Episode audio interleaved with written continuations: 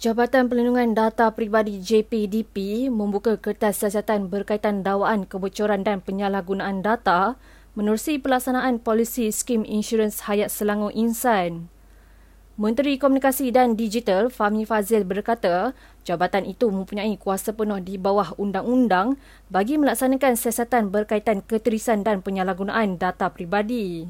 Uh, tapi saya tidak boleh bercakap terlalu uh, panjang ataupun banyak tentang perkara ini kerana saya difahamkan uh, pihak Jabatan Perlindungan Data Pribadi uh, sedang melakukan siasatan Uh, jadi saya tidak boleh uh, sebut lebih dari itu sehingga siasatan tersebut uh, selesai. Mana-mana insiden uh, yang berlaku sekiranya pihak Jabatan Perlindungan Data Pribadi uh, mengesan kemungkinan uh, berlaku apa-apa aspek uh, yang melibatkan data pribadi maka mereka ada kuasa untuk uh, menyiasat. Data SPR boleh diperoleh oleh sesiapa dan ini uh, sama ada boleh diguna untuk apa-apa tujuan lain kita kena rujuk dengan pihak SPR uh, kerana uh, seingat saya sewaktu sebelum saya menjadi ahli parlimen sebagai a private citizen saya boleh membeli data dan saya telah membeli data pada waktu itu untuk tujuan kerja-kerja politik pada waktu itu ya uh, sebagai uh, seseorang yang nak bertanding pada waktu itulah Baru-baru ini, Datuk Menteri Besar Datuk Seri Ahmadin Syari menyangkal dakwaan berlakunya keterusan data peribadi membabitkan penerima program insan. Sebaliknya, menurut Datuk Seri Ahmadin, data awam yang diperoleh itu digunakan untuk tujuan proses pra-pendaftaran. Pilihan Raya Kecil PRK Parlimen Pulai dan Ahli Dewan Negeri Simpan Jeram menyaksikan perlawanan tiga penjuru antara calon Pakatan Harapan-Harapan Barisan Nasional BN Perikatan Nasional PN dan Bebas. Pertandingan PRK Parlimen Pulai dan Adun Simpan Jeram kali ini adalah sengit kerana harapan BN mempertaruhkan dua anak didik penyandang bagi dua kerusi kawasan itu, Allahyarham Datuk Seri Salahuddin Ayub untuk menentang pencabarnya. Calon harapan BN Suhaizan Kayat merupakan bekas speaker Adun Johor dan naik pengurusi Amanah Johor akan berdepan dengan dua pihak lawannya iaitu calon PN Zulkifli Jaafar dan calon bebas Samsudin Muhammad Fauzi bagi kerusi Pulai. Senarai bagi calon kerusi di kawasan itu diumumkan pegawai pengurus bahagian PRK Parlimen Pulai Miswan Yunus di Dewan Jubli Intan Majlis Manaraya Johor Baru Johor hari ini. Sementara itu, pegawai pengurus bahagian PRK Adun Simpan Jeram di Dewan Jubli Intan Sultan Ibrahim Mua pula mengumumkan calon harapan BN Insinyur Nazri Abdul Rahman akan berdepan pencabarnya calon PN Dr. Muhammad Mazri Yahya dan calon bebas Jagannathan Subramaniam. Terdahulu, calon harapan BN bagi kerusi Adun Simpan Jeram, Insinyur Nazri Abdul Rahman adalah bekas jurutera Majlis Pembandaran MUA NPM itu tiba di pusat penamaan calon pada jam 8.50 pagi diiringi Menteri Besar Johor Dato' An Hafiz Ghazi serta ratusan penyokongnya.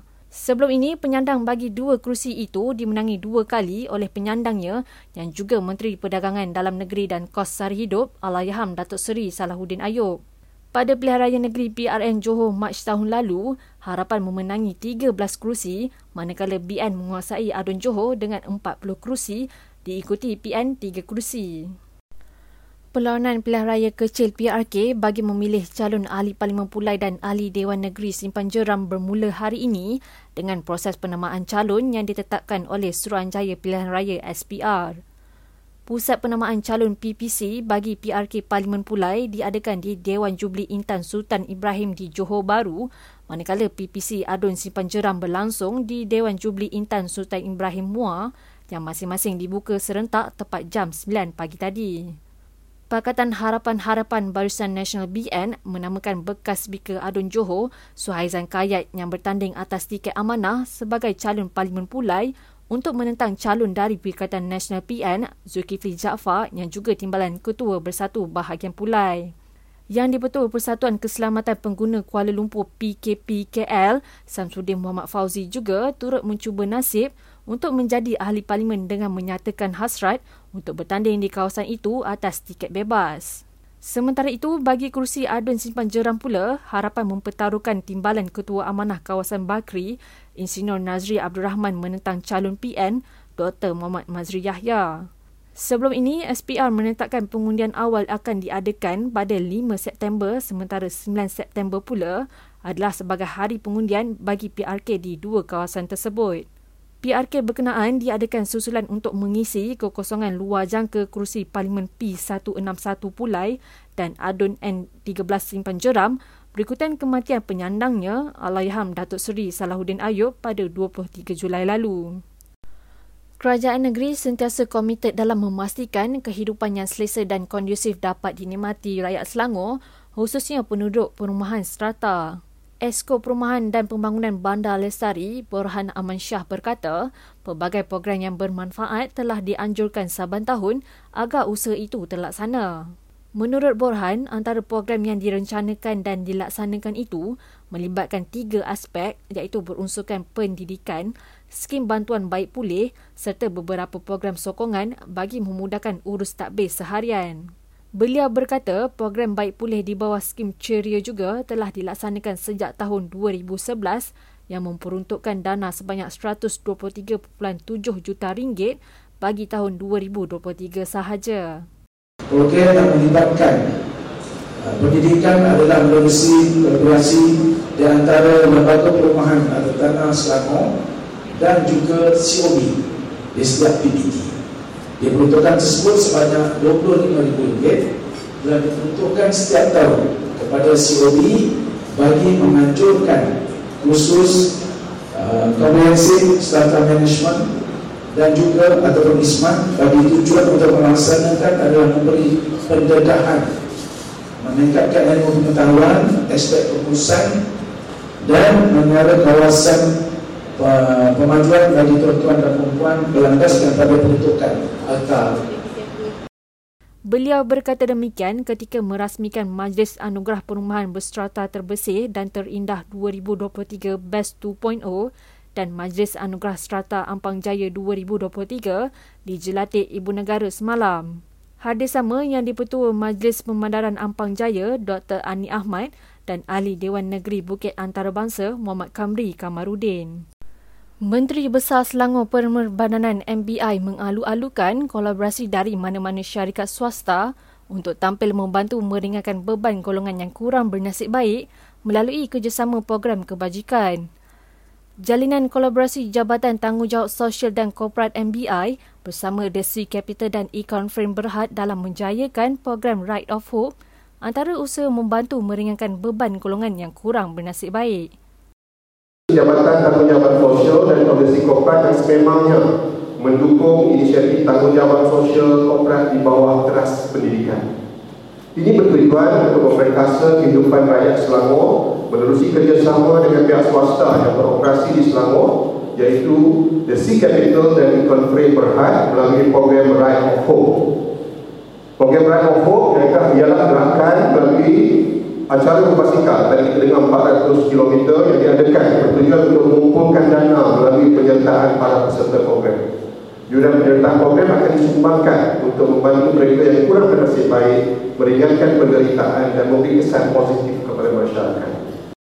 Bertempat di rumah anak yatim Al-Munirah Kelang, Majlis Sumbangan Amal Anak Yatim Selangor menyaksikan beberapa orang pelajar yang cemerlang dalam akademik menerima RM1,000 setiap seorang. Menerusi program Right of Hope sejauh 400 km, anjuran The Sea Capital dan Econ Frame Berhad menyasarkan kutipan sumbangan dana sebanyak RM100,000. Dana itu akan diagihkan kepada 100 orang anak-anak yatim daripada Yayasan Islam Darul Ihsan dan Jabatan Kebajikan Masyarakat Selangor yang memperolehi pencapaian akademik yang cemerlang. Perbadanan Kemajuan Negeri Selangor PKNS menawarkan diskaun barangan perkakas rumah jenama Samsung kepada pembeli hartanahnya. Diskaun 5 hingga 25% ditawarkan kepada pembeli bermula 1 Oktober ini. Timbalan Ketua Pegawai Eksekutif Pengurusan dan Keusahawanan PKNS, Suhaimi Kasdun berkata, diskaun eksklusif itu ditawarkan bagi menghargai pembeli yang menyokong projek pembangunan PKNS. Uh, kita ada seperti TV, mesin basuh, uh, peti ais, uh, microwave dan ada produk-produk lain juga lah untuk home appliance, uh, peralatan rumah. Pembeli sedia ada, pembeli baru terbuka pada semua. Ya, ya pada semua pembeli rumah PKNS. Tak kira jenis rumah yang mana. Discovery PKN ni sebenarnya lebih kepada kita nak merapatkan kita dengan komuniti lah sebab ialah dulu masa pelancaran awal dulu kita ada beritahu yang kita dah lama dengan pandemik dan sebagainya jadi kita nak supaya brand PKNS ni uh, awareness tu ada semula di, di kalangan uh, komuniti uh, dan apa-apa program kita lancarkan akan mudah lah untuk mereka tahu dan juga mudah untuk mereka tertarik dengan produk-produk PKNS. Beliau berkata demikian selepas melancarkan program Home Buyer sempena kempen Jom Riuh bersama Discover PKNS yang berlangsung di Kompleks PKNS Shah Alam siang tadi. Program yang berlangsung sejak semalam hingga esok itu menawarkan pelbagai aktiviti dan tawaran menarik kepada pengunjung. Selain pameran produk hartanah dan cabutan bertuah, pengunjung juga berpeluang mendapatkan pakej hiasan dapur serendah RM5,900. 5,000 unit rumah mampu dibina menjelang akhir tahun ini. Itu sasaran yang ditetapkan Perbadanan Kemajuan Negeri Selangor PKNS dengan kebanyakan projek kini dalam fasa pembinaan. Timbalan Ketua Pegawai Eksekutif Pengurusan dan Keusahawanan PKNS, Suhaimi Kasdun berkata, sasaran 5,000 unit rumah itu melibatkan enam projek di seluruh Selangor. Beberapa projek yang sudah dilancarkan seperti Residensi Advina di Seksyen 16 Shah Alam dan Putri Ariana di Kota Puteri Rawang sedang memasuki fasa pembinaan. 5,000 tu keseluruhan kawasan kita ada di Kota Puteri, kita ada di Selangor Cyber Valley, ada ada banyak township yang kita akan lancarkan. Tapi setakat ni di Kota Puteri kita dah lancarkan yang 72 unit tu yang Ariana tu. Dan insyaAllah kita ada ni 230 unit Advina dan kita akan ada lagi projek-projek yang yang kita lancarkan. Di Bangi pun ada dah lancarkan. So sekarang ni ongoing ni sekarang ada ada 6 projek lah. Dan akan ada lagi beberapa projek yang akan kita lancarkan menjelang akhir tahun.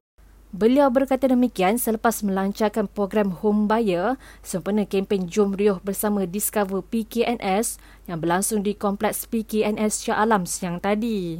Pada Mei lalu, Suhaimi menyasar nilai pembangunan kasar GDV kira-kira 1 bilion ringgit bagi enam projek perumahan baharu sehingga akhir tahun ini. Projek itu melibatkan lebih 5,000 unit rumah di beberapa lokasi antaranya Shah Alam, Kota Puteri, Kuala Selangor, Antara Gapi dan Selangor Cyber Valley. Program Jualan Esah Ramah JER Anjuran Perbadanan Kemajuan Pertanian Selangor PKPS yang diadakan di Laman Ternakan Taman Expo Pertanian Malaysia Maib Serdang terus mendapat sambutan orang ramai.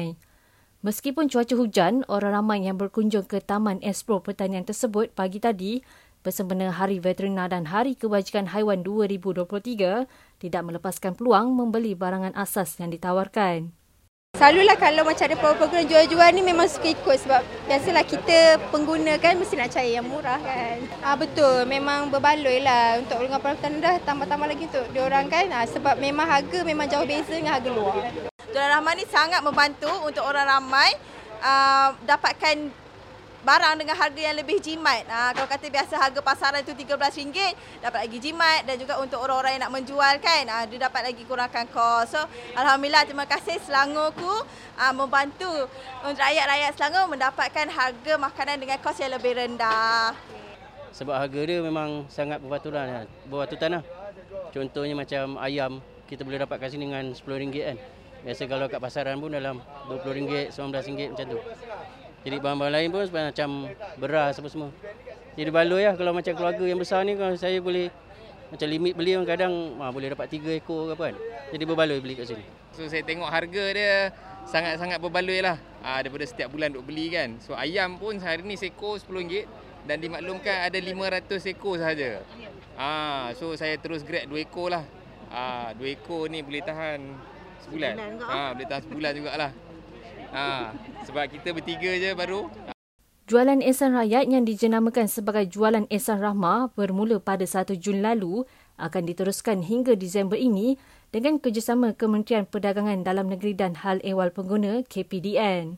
Melalui program ini, JER menawarkan ayam sendet dengan harga RM10 seekor, daging pejar segar RM10 setiap pack dan telur grade B RM10 sepapan ikan kembung RM6 setiap pack, minyak masak 5 kg dengan harga RM25 sebotol dan beras 5 kg dengan harga RM10.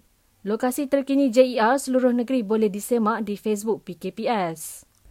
Pasukan Selangor FC berjaya mencipta rekod baru Liga Super apabila menang besar 11-2 menewaskan Kelantan FC dalam aksi Liga Super yang berlangsung di Stadium Sultan Muhammad keempat Kota Baru Kelantan semalam. Perlawanan itu juga menyaksikan kekalahan ketiga bagi Kelantan FC selepas tewas 0-8 kepada Terengganu pada 14 Ogos lalu dan 0-10 menentang Johor Darul Takzim JDT dalam saingan Liga Malaysia minggu lalu. Selangor FC terpaksa akur ketinggalan 0-2 di awal minit perlawanan susulan sepakan penalti Nathaniel Seringo Ringo ketika minit kelima. Gol kedua Kelantan FC muncul pada minit ke-13 selepas hasil rembatan deras Fazrul Amir mendapat hantaran Ringo yang melepasi halangan pertahanan The Red Giants. Bagaimanapun Selangor FC bangkit semula dengan asakan lebih garang untuk merapatkan kedudukan dengan gol pertama menerusi lambungan mudah Yohendri Jose Oronzo Chujia pada minit ke-27. Percaturan Selangor FC memasukkan pemain sayap Faisal Abdul Halim berbaloi apabila berjaya meledak gol ke-6 dan ke-7 dengan larian solo pada minit ke-50. Pada minit ke-78, Boche menggadakan jaringan ke-9 dan ke-10 manakala Iron Devil berjaya menjadikan gol keempat beliau untuk jaringan ke-11 sekaligus menoktakan kemenangan di hadapan 1,002 penonton di stadium itu. Sekian semasa hari ini, teruskan bersama kami untuk perkembangan terkini dengan melarai